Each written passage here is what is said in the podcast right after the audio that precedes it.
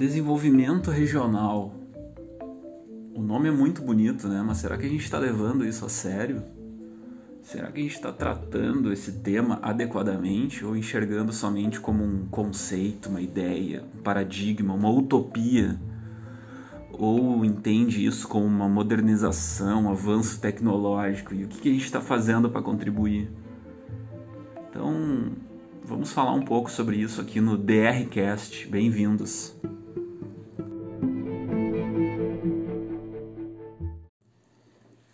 Olá, sou o Leonardo Menezes e este é o DRCast. Vamos gravar hoje o episódio de número 4, que encerra esta primeira temporada do podcast. Eu falei que seriam somente quatro, mas não falei quantas temporadas seriam, então vamos ver o que teremos pela frente aí, pessoal. Mas vamos ao que interessa. Neste último episódio, vamos falar sobre sustentabilidade, mais especificamente sobre os 17 ODS. ODS são Objetivos de Desenvolvimento Sustentável. Mas o que, que é isso? Lá em meados de 2015, a ONU, Organização das Nações Unidas, firmou um plano de ação bem ambicioso que tinha por objetivo erradicar a pobreza extrema, buscar combater a desigualdade, a injustiça e conter mudanças climáticas, entre outras inúmeras ações. Né? É, o que, que eles fizeram? Definiram 17 grandes objetivos de desenvolvimento sustentável. Isso se desdobra em 169 metas, é uma agenda universal e o plano é concluí-los aí até 2030. Então, no resumo, no resumo, são 17 objetivos para transformar o mundo.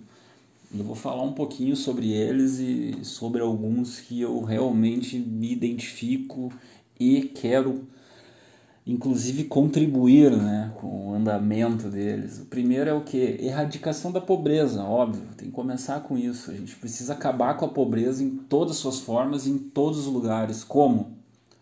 Programas de geração de emprego, de renda, de moradia digna e por aí vai. Número 2, fome zero e agricultura sustentável. Então, a gente não pode só falar em acabar com a fome. Né?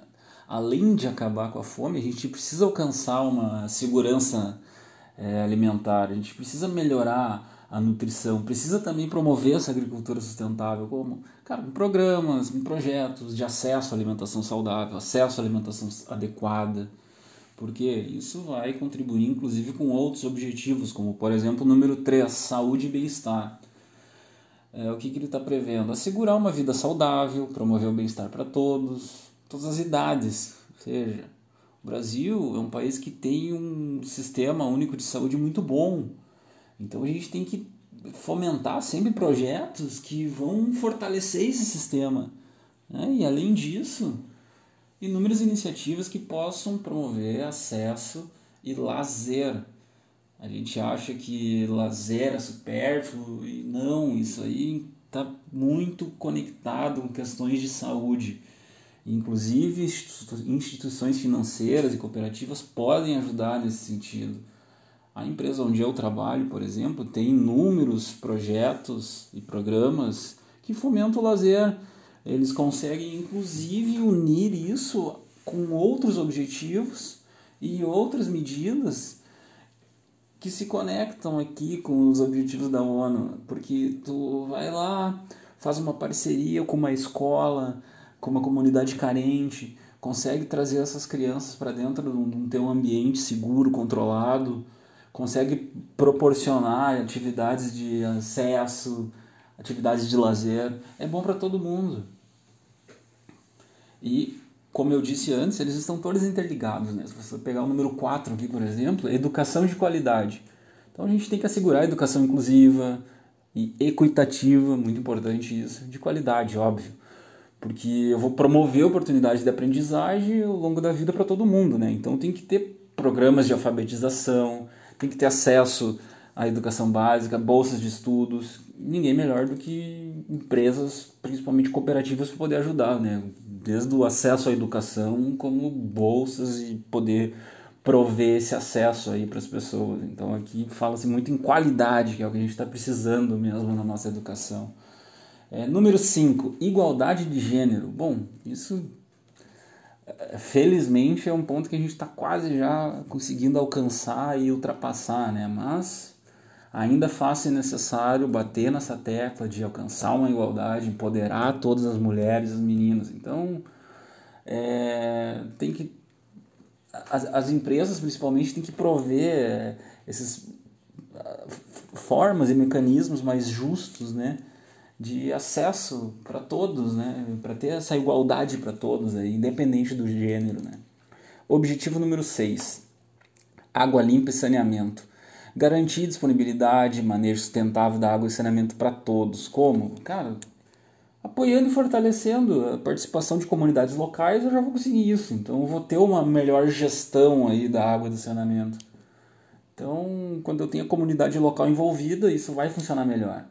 7. Energia limpa e acessível. Vou garantir acesso à energia barata, confiável, sustentável, renovável para todos. Como que a gente pode ajudar isso? Temos aí cooperativas de energia, então precisamos fortalecê-las.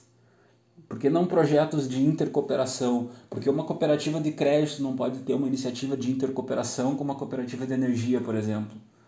Eu posso, eu trabalho, por exemplo, numa cooperativa de crédito, eu posso dar um acesso a uma linha de crédito especial, específica, direcionada e com maiores benefícios para essa cooperativa de energia, numa parceria, numa intercooperação. É o cooperativismo prevê esse tipo de coisa, então juntos a gente vai conseguir coisas melhores, né? Então o objetivo é garantir aí a energia limpa e acessível, né? Número 8, trabalho decente e crescimento econômico.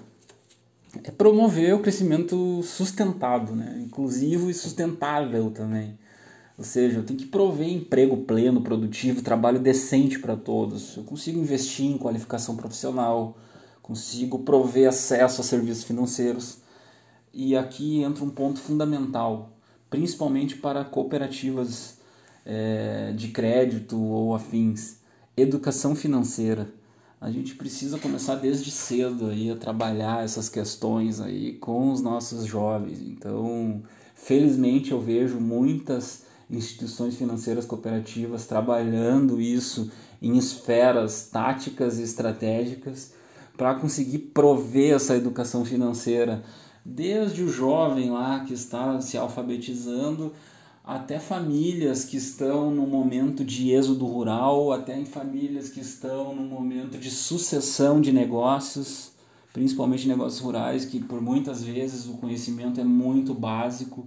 Então, no momento que a cooperativa consegue chegar e além de prover os seus serviços, as suas soluções financeiras, também ajudar, auxiliar, capacitar para que esse crescimento econômico ocorra naquela, naquele lugar onde ela está inserida é bom para todo mundo e tem tudo a ver com um dos objetivos aí do, da ONU. Então, cara, não tem por que não fazer. Número 9, inovação e infraestrutura. Ou seja, é, construir infraestrutura resiliente, promover industrialização inclusiva, sustentável e fomentar a inovação, né? Por que não? É, a gente não pode ter alguns preconceitos aí de achar que porque é cooperativa, porque é rural, é, não vai ter inovação, por exemplo. Cara, eu tenho que ter pesquisa e desenvolvimento em todas as cooperativas, em qualquer lugar. A inovação sempre vai estar presente. Não é porque a minha instituição financeira é cooperativa que eu não tenho que estar aderente, inclusive, às novas necessidades e demandas de inovação e tecnologia que o mercado está trazendo aí. Eu vou ter que estar aderente aí à blockchain, à inteligência uh, artificial, a criptomoedas, a Bitcoin. Então a gente tem que ter projetos de inovação em cooperativas, tem que pesquisar e desenvolver sempre, não pode parar, independente de, de, de qual é a empresa e qual é o lugar. Número 10, redução das desigualdades. Obviamente temos que né, reduzir as desigualdades dentro dos países e entre eles. Né? A gente tem aí o dia C aí, que é muito bacana para esse tipo de coisa. 11.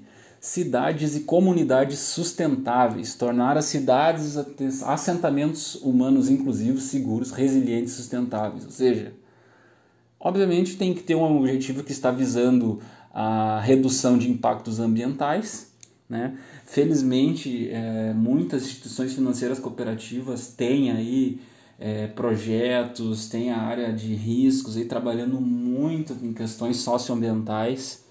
Então, é, inúmeros projetos passam aí por esse crivo de RSA de risco, risco socioambiental. Isso é muito bacana. E toda essa parte de é, consumo consciente de energia, né? Então, principalmente em locais aí mais afastados, com uma infraestrutura mais limitada, às vezes existem outras alternativas que são inclusive mais sustentáveis, energia eólica, energia solar, então isso tudo tem que ser fomentado. Número 12, consumo e produção responsáveis. O que, é isso? É assegurar padrões de produção e de consumo. Né? Então, o consumo tem que ser consciente. E além disso, preciso valorizar produtos regionais. Né? Isso é cooperativismo. Então, é, eu, eu, eu, ter essa, além da produção, o consumo responsável também, né? Então, eu, sei lá, posso até ampliar o acesso à informação nos produtos, já vou estar tá melhorando tudo isso. Número 13, ação contra a mudança global do clima. Esse é um tema que está bem quente aí recentemente, né? Tomar medidas urgentes para combater a mudança climática e todos os impactos que isso pode nos trazer, né? Como vou fazer isso? Simplesmente a partir de pesquisas, né? É... Instituições financeiras cooperativas têm uma parcela de contribuição nisso, principalmente em estudos que visam diminuir a emissão de gás de efeito estufa, famoso GEEE. Então, muitos projetos na empresa que eu trabalho passam por esse crivo, passam por essa análise temos linhas de crédito específica para projetos que estão trabalhando com, com essa diminuição, então isso é muito bacana e tem que ser feito.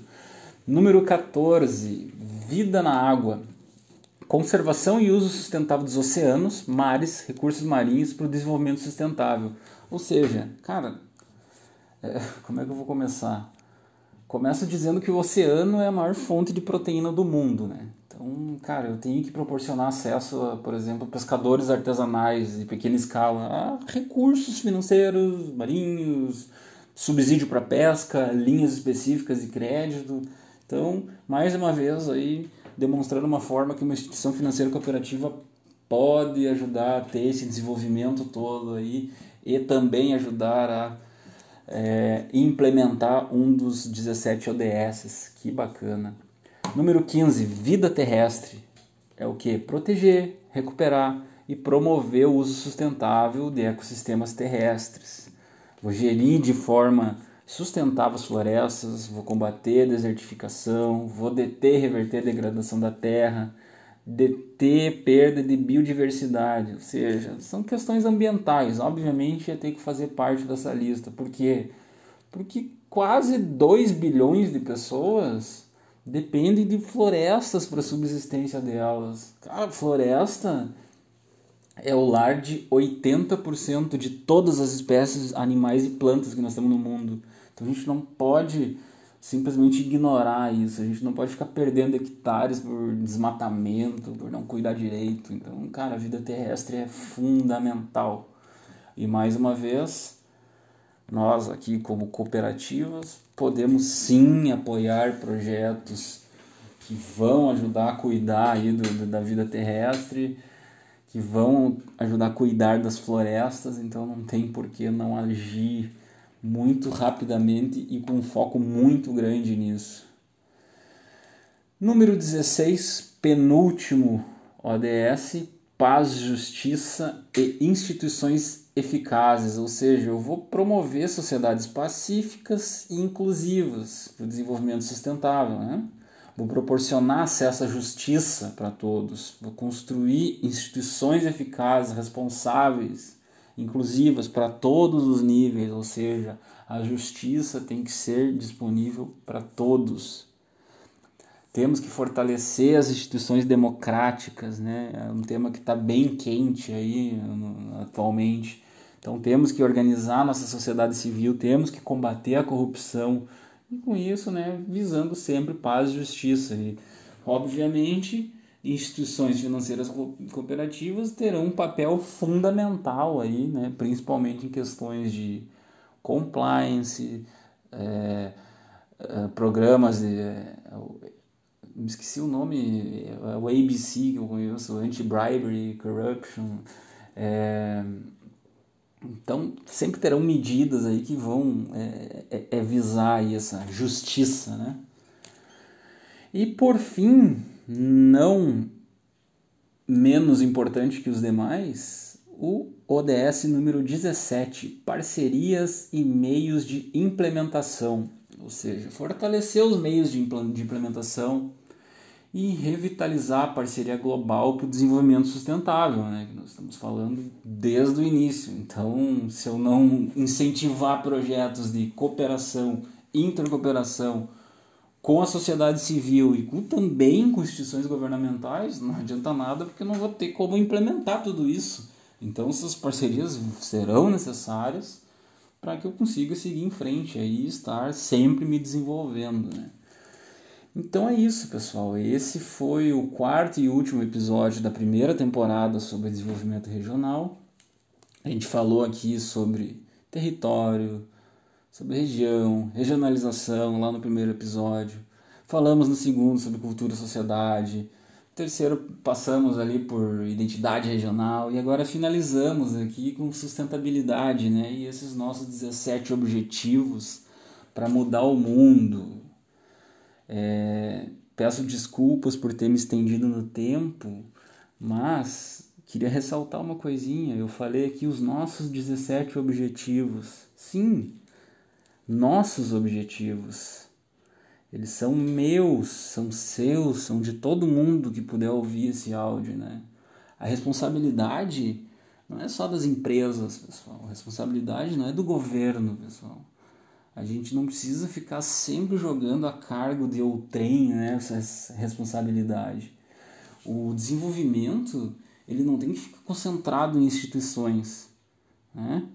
Ou devido ao conceito, né, a gente fala em desenvolvimento, a gente já pensa em empresa de tecnologia, né? Ah, não, desenvolvimento tem que ser lá com, no Vale do Silício. Não, o desenvolvimento tem que estar nas pessoas e no desenvolvimento delas desenvolvimento dessas pessoas. Ou seja, eu preciso proporcionar melhores condições para a minha vida, para a tua vida e para a vida dos nossos, né, pessoal? Então é isso. Muito obrigado aí por estar aqui comigo esse tempo. Espero que tenham gostado e até logo. Tchau.